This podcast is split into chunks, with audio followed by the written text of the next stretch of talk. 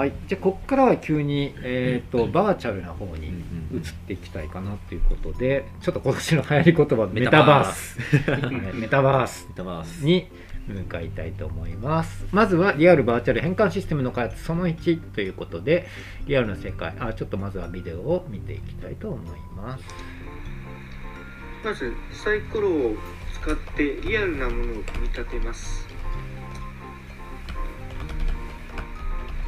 パソコンでおまじないを入力します。おまじない、はい、しばらくすると IoT で見た気がする、うん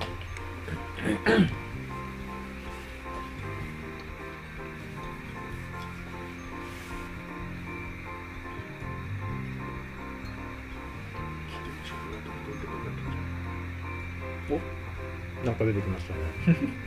そしてよっ、あれよっ、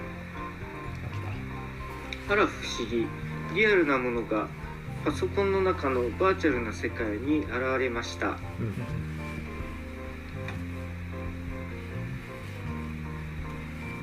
リアルなキューブの位置関係と色の関係が、再現されたと。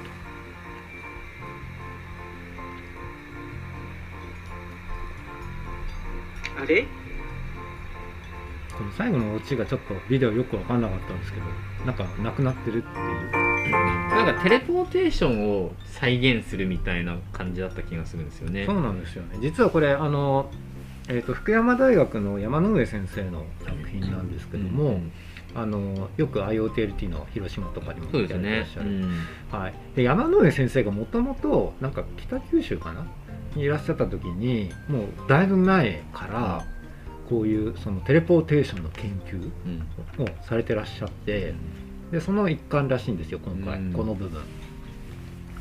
から送信元の構造物をプローブで認識をした情報をバーチャル空間に再現して、それをネットワーク上の相手に送りつける、このまずバーチャル空間化を作りましたという感じで、まあ、これが一種のテレポーテーションのベースになる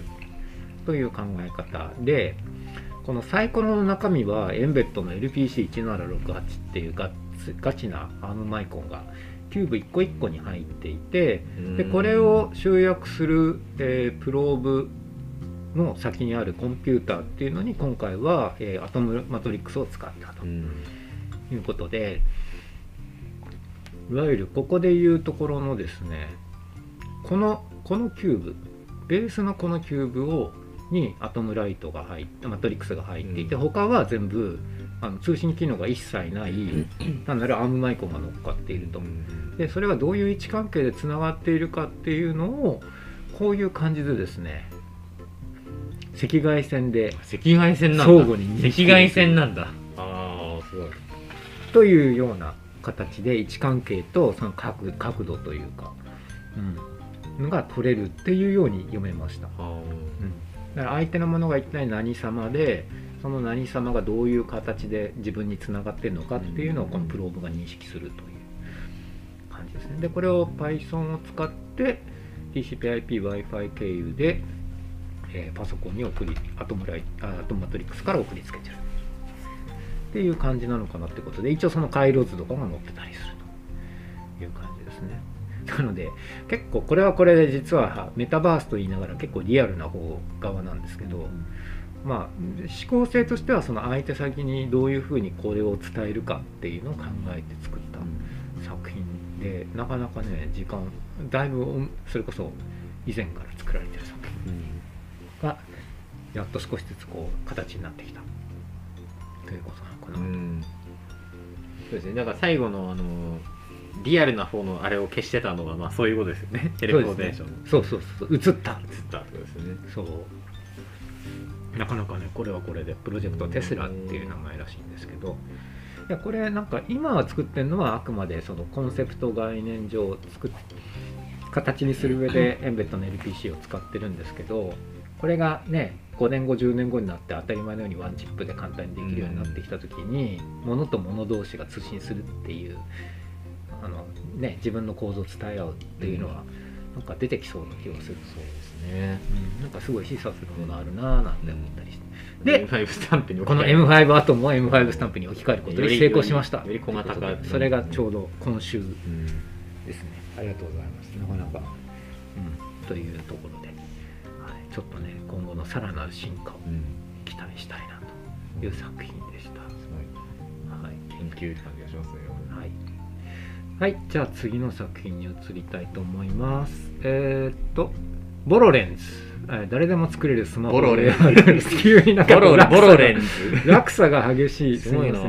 ゃあ。タッピングスを使ったメタバースです。はい、ボロレンズ。ボロレンズ。誰もが手軽に楽しめる AR グラスを作りたい。そんな思いからボロレンズは生まれました。いいっすね。間違えた、こっちでした。こっちか。こっちか。はい。ボロレンズはただの100均ルーペを装着し、AR アプリインストール済みのスマホがセットされたボロレンズをかぶれば、そこはもう仮想世界の住人が遊ぶメタバースみたいな。ああ、なるほど。そう、ボロレンズはスマホと身近な素材で作れるイケてる AR グラスメタバースへの入り口なんです。安く済むのはいいですよね。うん。ボックスレスオープンエアローコストオーナーメイドレンズ。なんか無理やり感あるけど開放感がある中での XR グラス。そして100均とガムテープで作れる。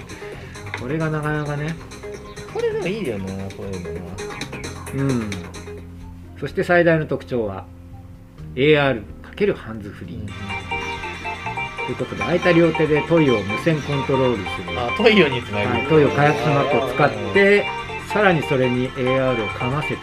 ていう。かっこいいですよね。かっこいい。何気にね、こうボロいように見えてかっこいいんですよ。そうですね。だから中のテキストは、コンテンツはね、かっこいいですよね。そう。他にもボロレンズの特徴を生かしたアプリを日々研究開発中ということで、うん、だからその入り口を。なんか敷居を下げるみたいなね。これがなかなか面白い。ヘッドマウント系のデバイス、まあ結構高いの多いですからね。そうですね。でこれを入り口に Unity 学んでみようかななんていう人も出てくるかもしれないっていう意味では、オリジナルアプリを作るプラットフォームとしては、ボロレンズ意外とありやない。自転車用ヘルメットと自撮り棒、グラスループ、シートループで構成されている。あとはガムテープ。はい。メタバースへの入り口をっていう。あ、でもすごいコンセプトいいですね。なんか。そうですね。敷居下がりますからね、やっぱりこういうのがあると。いや、だからこれはこれで最初ちょっと単なる冗談ネタなのかなと思いながら、実は見ていくとなかなかこれは面白い。ネーミングもあれじゃないですかね。その親しみやすさを出すためにボロをつけてる可能性ありますね。あえてそっちに行ってるっていう感じですけど。うん。でもこれはこれで、そのスマホで特によく昔からある話で IoT でスマホそのまま2年経って中古になったスマホ使えばいいやんっていう、変にデバイス作るよりもありもののスマホを使い倒す方がいいじゃないかっていうのもあるから、そういう時にこれで VR、AR の突破口が開けるっていうのは一つありなんじゃないかなということで、これはねなかなか面白いな。自転車用ヘルメット、いやー、こんな感じで適当にって言ってる。一番高いのがヘルメットなんですね。なるほど。あとスマホを何に使うかとかあるでしょうけどね。確かに。まあこれ目的じゃないから。うん。いやでも絶対どのご家庭にもあるじゃないですか。スマホもう2年経って古いやつがとか。確かに。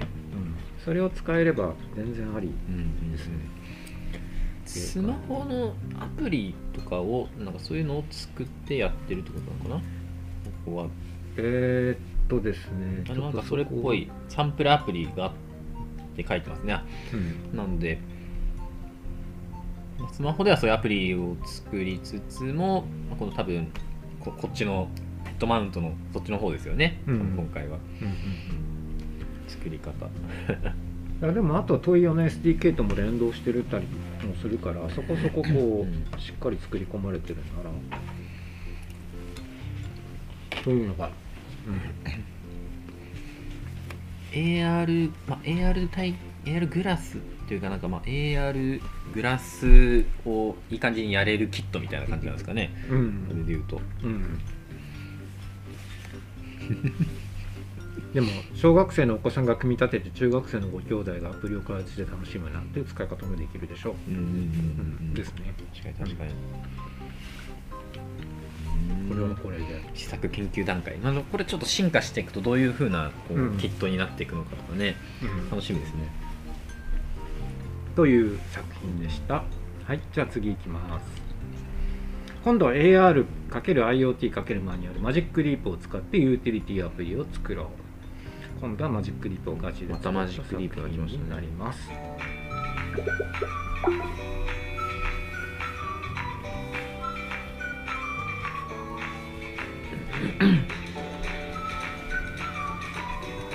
はい、ハンドトラックハックの、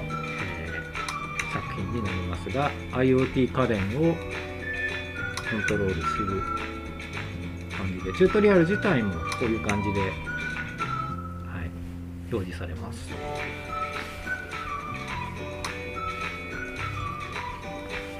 そして部屋の中にあるものに加えて現在時刻と温度が表示されて、まあ AR ウィジェットのイメージでちょっと作ってみたと。そういうボタンをそう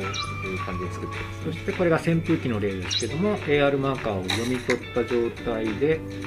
ハンドジェスチャーで該当する操作ボタンが出てきて、それを操作できる。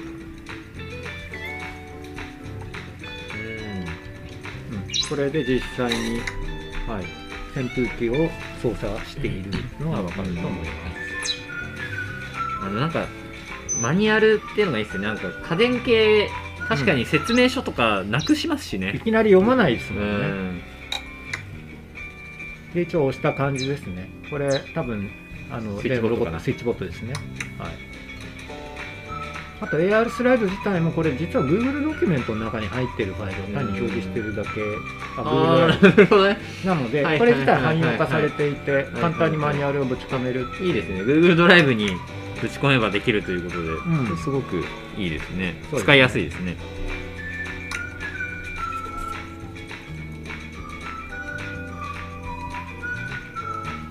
まあなかなかこれらでスマート家電をいい感じで部屋の中のものをいろいろ操作できるといいんじゃないかっていう感じの。作品になります。Unity とマジックリープを使った作品、AR/IoT ハンドトラックハック。この人たちって結構これ渋谷系の大学生を中心とした集団なのかな。はい、大学生の AR サークル、スペシャルコンピューティングラブなんですけど、でも今コロナ禍の状態なので、彼らもそのメンバーがみんなリモートになっていて、であるメンバーのお家にこれらを置いて、それをみんなでリモートでハックしてコーディングしていくっていう感じでリモートチームで作った作品らしい。面白いですね、はい、という、なかなかこれはこれで面白いし、なんか学生たちがこういうのをみんなでコラボして作るっていうのも面白いなって思って。これあれですよ、多分家の中の家電とかだけじゃなくて、なんかその業務的なものの何かの機器を扱うとか、工場とかでなんか初めての人がそういうのやるとか、なんかそういった時とかにも使えそうですね。そうなんですよね。私もなんかそのデータセンターとかの操作とか、うんうん、そういうなんかその専門家の人たちがマニュアルを初めて見て操作をするとか、うん、直感的に操作をするっていう時にもこれってありえるような、いや、ありだと思います。うん、これね、そう、説明書なんてもう残ってなかったりしますからね、そういう場所のやつわざわざ見ないし、管理もされてないし、うんうん、そう。でもなんか融合してる感じがね、すごい自然な作りになっていたし、うん、これやっちゃいかんよみたいなところを止められればね、それはそれで、うん、ここだけは絶対押すなよ、押すなよみたいなのがあるじゃないですか、うんうん、そういうのもやっぱりマニュアル読まない人ほどそういうのあるから。そうですね、はい、うん、やっぱマニュアルね、やっぱ 紙でついてくるやつやっぱなくなっちゃうんで、まあ、電子化しといてこういう使える時に使うっていうやり方の方が確かに、ね、良さそうな気がしますね。確かに確かに、うん、各メーカーがもうこういう風な仕様にしてもらったらいいのになという作品です。さて、残り3作品ちょっとサクサクいきます。今度はヒューマンマッピング。ちょっとまた似たような感じなんですけど、またちょっとテイストの違う作品になります。ヒューマンマッピング。はい。MR 空間に色のあらゆる動作がマップされ、リアル空間の IoT デバイスで照明があらゆるものと連動させるという作品で、これ今ライトをこれちょっと右上見にくいかな、ですね、操作をしてるんですけど、ちょっとごめんなさい、これやっぱり画面としてこっちで見てこうかな。はい、こういう感じでですね、マーカーに対して操作をすることによって実際にライトがついたり消えたりしますという感じで、これはもうその専用のやつなんですけど、はい、なんか雰囲気似てますね、さっきのとね。似てますね。ただこの人がどこの場所にいて、でこの時間帯に何をしてるかっていうのをひたすら記録をしていくっていうことで、人間の位置を把握するっていうのがちょっとこのビデオだけだと分かんないんですけど、という考え方で。この時間帯にここで何をしているっていうのをひたすら取っていくと、行動データの活用としてですね。してデスクを離れてキッチンにいる時は多分この人コーヒー作ってるだろうとか、トイレに行っている間はとか、そういう感じでそのマッピングを行動データと一緒にしていくんですけど、でもこれさっきのビデオ見てもよく分かんなかったと思うんですけど、そうですね、実はですね、Maya を使っていわゆるデジタルツインを3D 的に作ってるんですよ。だからさっきのリアルなこの机とライトと全く同じものを MR 空間上で実は作ってある。でそれを操作するっていう考え方なんですよ。だから今これ実際にはリアルなものとして見えてるんですけど、実際には Maya を使って 3D でバーチャルなものも同時実は作っていると。ということでデスクとライトのデジタルツインを作った上でそれを制御してるっていう考え方らしいんですよ。はあ。ということで、今は電球だけですけど、それを家の中のあらゆる家電でやるとどうですかっていう、そういう提案ですね。はい、ということで、例えば毎回本を読み始めて1時間後にコーヒーを入れているという行動パターンが分かれば、コーヒーマシンと連動してデスクで本を読み始めてから1時間後に自動でコーヒーができるようにするとか、その操作を促すみたいな、そういうことですね。スマートな感じですね。はい、ということで、家全体がスマートになるっていった時のデジタルツインっていうのを考えてるのかなっていう印象なんですけどね。なかなか今デジタルツインっていうとどうしても社会実装とかですね、世の中の全体をとかっていう感じでパーソナルの方に走ってないんですけど、この人の考え方としては人の行動起点でパーソナルなデジタルツインを作りたいっていうのがこの考えなのかななんて思ったりはします。何かと何かの連動みたいなところのセレンディピティみたいなところを書いてますね。そうですね。というためのマジックリープという感じですね。はい。ちょっと兆候だけじゃなくていろんなユースケース見てみたいよねっていうのは。そうですね。考えてる全体像でいうと確かにそうですよね。うん。以外の話もいっぱい考えてそうな感じはしますね。そうですね。ただ制御につなげていくってやつで、なんかそういえば昔あれ制御 IoTLT でしたっけ、あっち系の人たちとかもなかなかこれ興味出るネタなのかなっていう。そうですね。調光機材とかその辺とか好きな人ですよね。そうですね。この辺はというような作品でございます。はい、じゃあ次いきます。はい、オンラインライブをぶち上げるライブホーム、ということで、これはビデオを見た方が分かりやすいので、急にちょっとテイストが変わりますが、今までははい、ライブはより楽しくということで、スマホを見るよりも楽しいっていう。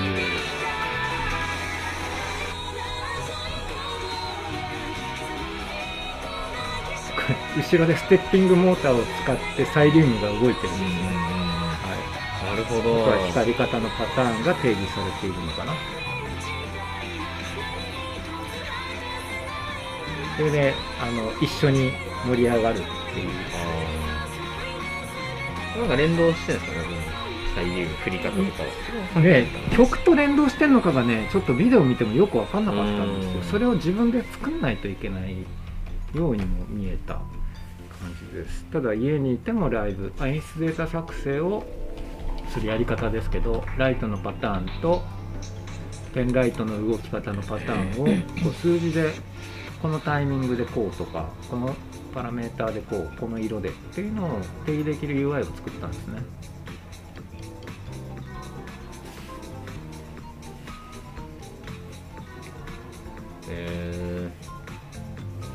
なかなかかっこよく光るようにかっこいいですね、作ってるところが、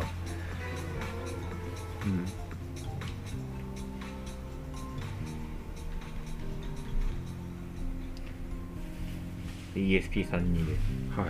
い、なので中身はシンプルで ESP32 と AWS で、あとは、ステッピングモーターとあとは、ネオピクセルかをコントロールする。で Amazon の EC2 上にはアパッチが走っていて、そういう作りなんで非常にシンプルな作りですけど、まあオンラインライブをより楽しくしたいっていう思いでここまで作り込みましたっていう考え方かな。ストーリーがいいっすね。何気ない会話からみたいな雰囲気がいいですね星野、最近リアルなライブがめっきり減ってオンラインライブが増えたんだよな。でもオンラインライブだと盛り上がりに欠けるんだよな。だったら俺たちでオンラインライブを盛り上げてやろうぜ、うん、そうだな、やってやるか、よっしゃ、いっちゃやるか、おおということで出来上がったのがライブホームだライブホーム、なるほどね。やっぱこれらのやっぱりニーズって、なんかプロトアウトの生徒でも一人いましたよね、やってましたね、はい、やってましたやってました、とかあって、はい、なんかやっぱりここら辺は結構ガチにあるんだな、あるんでしょうね、この辺、うん、もっと盛り上がりたいとかねえ。なので、いや逆に言うとやっぱりこれもテンポ解析とかそういうなんか音をとかコンテクストをいい感じで解釈してやってくれれば、わざわざパターン化しなくても常にいい感じでやってくれるといいなって個人的には思ったんですけどね。ライブしてる向こう側へのフィードバックもあるといいですよね。そうなってくると、あと盛り上がりっていうところだとなんかね、ここはどんなに振っても変わらないのであればね、なかなかそうなんですよね、難しいところになってくるという作品でございましたこれで本人がこうなんか動画の中で右下で実際振ってる映像あるじゃないですか、うん、なんかあれがあんまり盛り上がってなさそうなんです動画がこのどこだなんかね、真ん中よりちょっと前ぐらい、その辺、そうです、この人ね、あ、そうこの人ねこの人ね、あ、そうあ、確かになんかねちょっとやらされ感がある。もうちょっと全身を使ってね。これ、まあでも確かに普通はこうなりますもんね。こうなりますもんね。いや多分それはなんか動画の味としてはいいなと僕は思う。これで確かにそれはありますね。さあそろそろ XUI から皆さんお見えになってる頃じゃないかと思うんですけども、さあじゃあ最後、このパートの最後、メタバースの IoT の最後です。テラフォーライト、はい、ちょっとですねこれ最初に注釈を言いますと、音がですね途中でなくなります。でこれは作者さんの配慮で音を消しているんですけども、うん、ちょっと私のスマホの方で別に音が鳴るようにたまたまなっているので作者さんの意図ではないですということで、まずはちょっとビデオをご覧いただければと思います。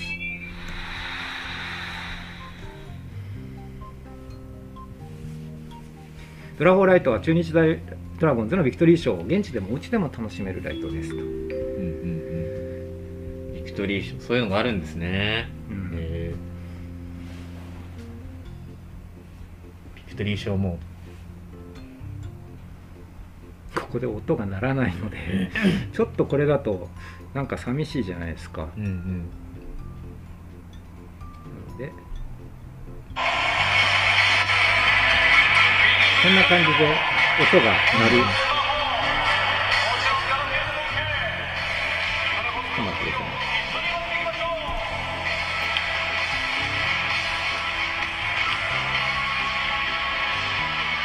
あ、はいはいはいはいはい。ダンシングクイーンね。ダンシング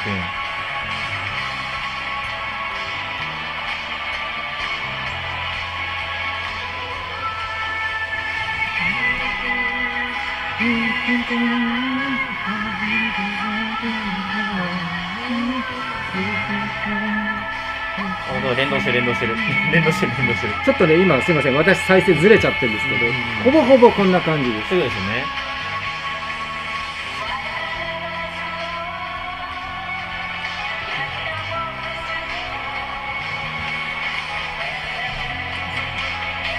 これであったはず。これであったはず。これでタイミングがあったはず。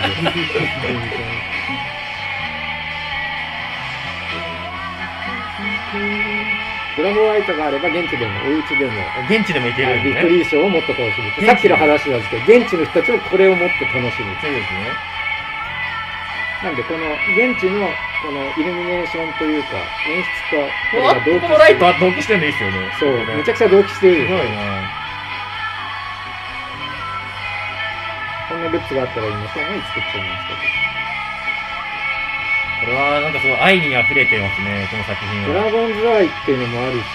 なんかすごくこう演出に合わせてね。ご清聴ありがとうございました。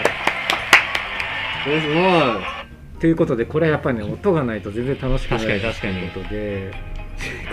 すいません、ちょっと勝手に作者さんの意図はちょっと別に見てくださいねって話だったんですけど、文字に流しちゃいました。ということで、ドラホーライト、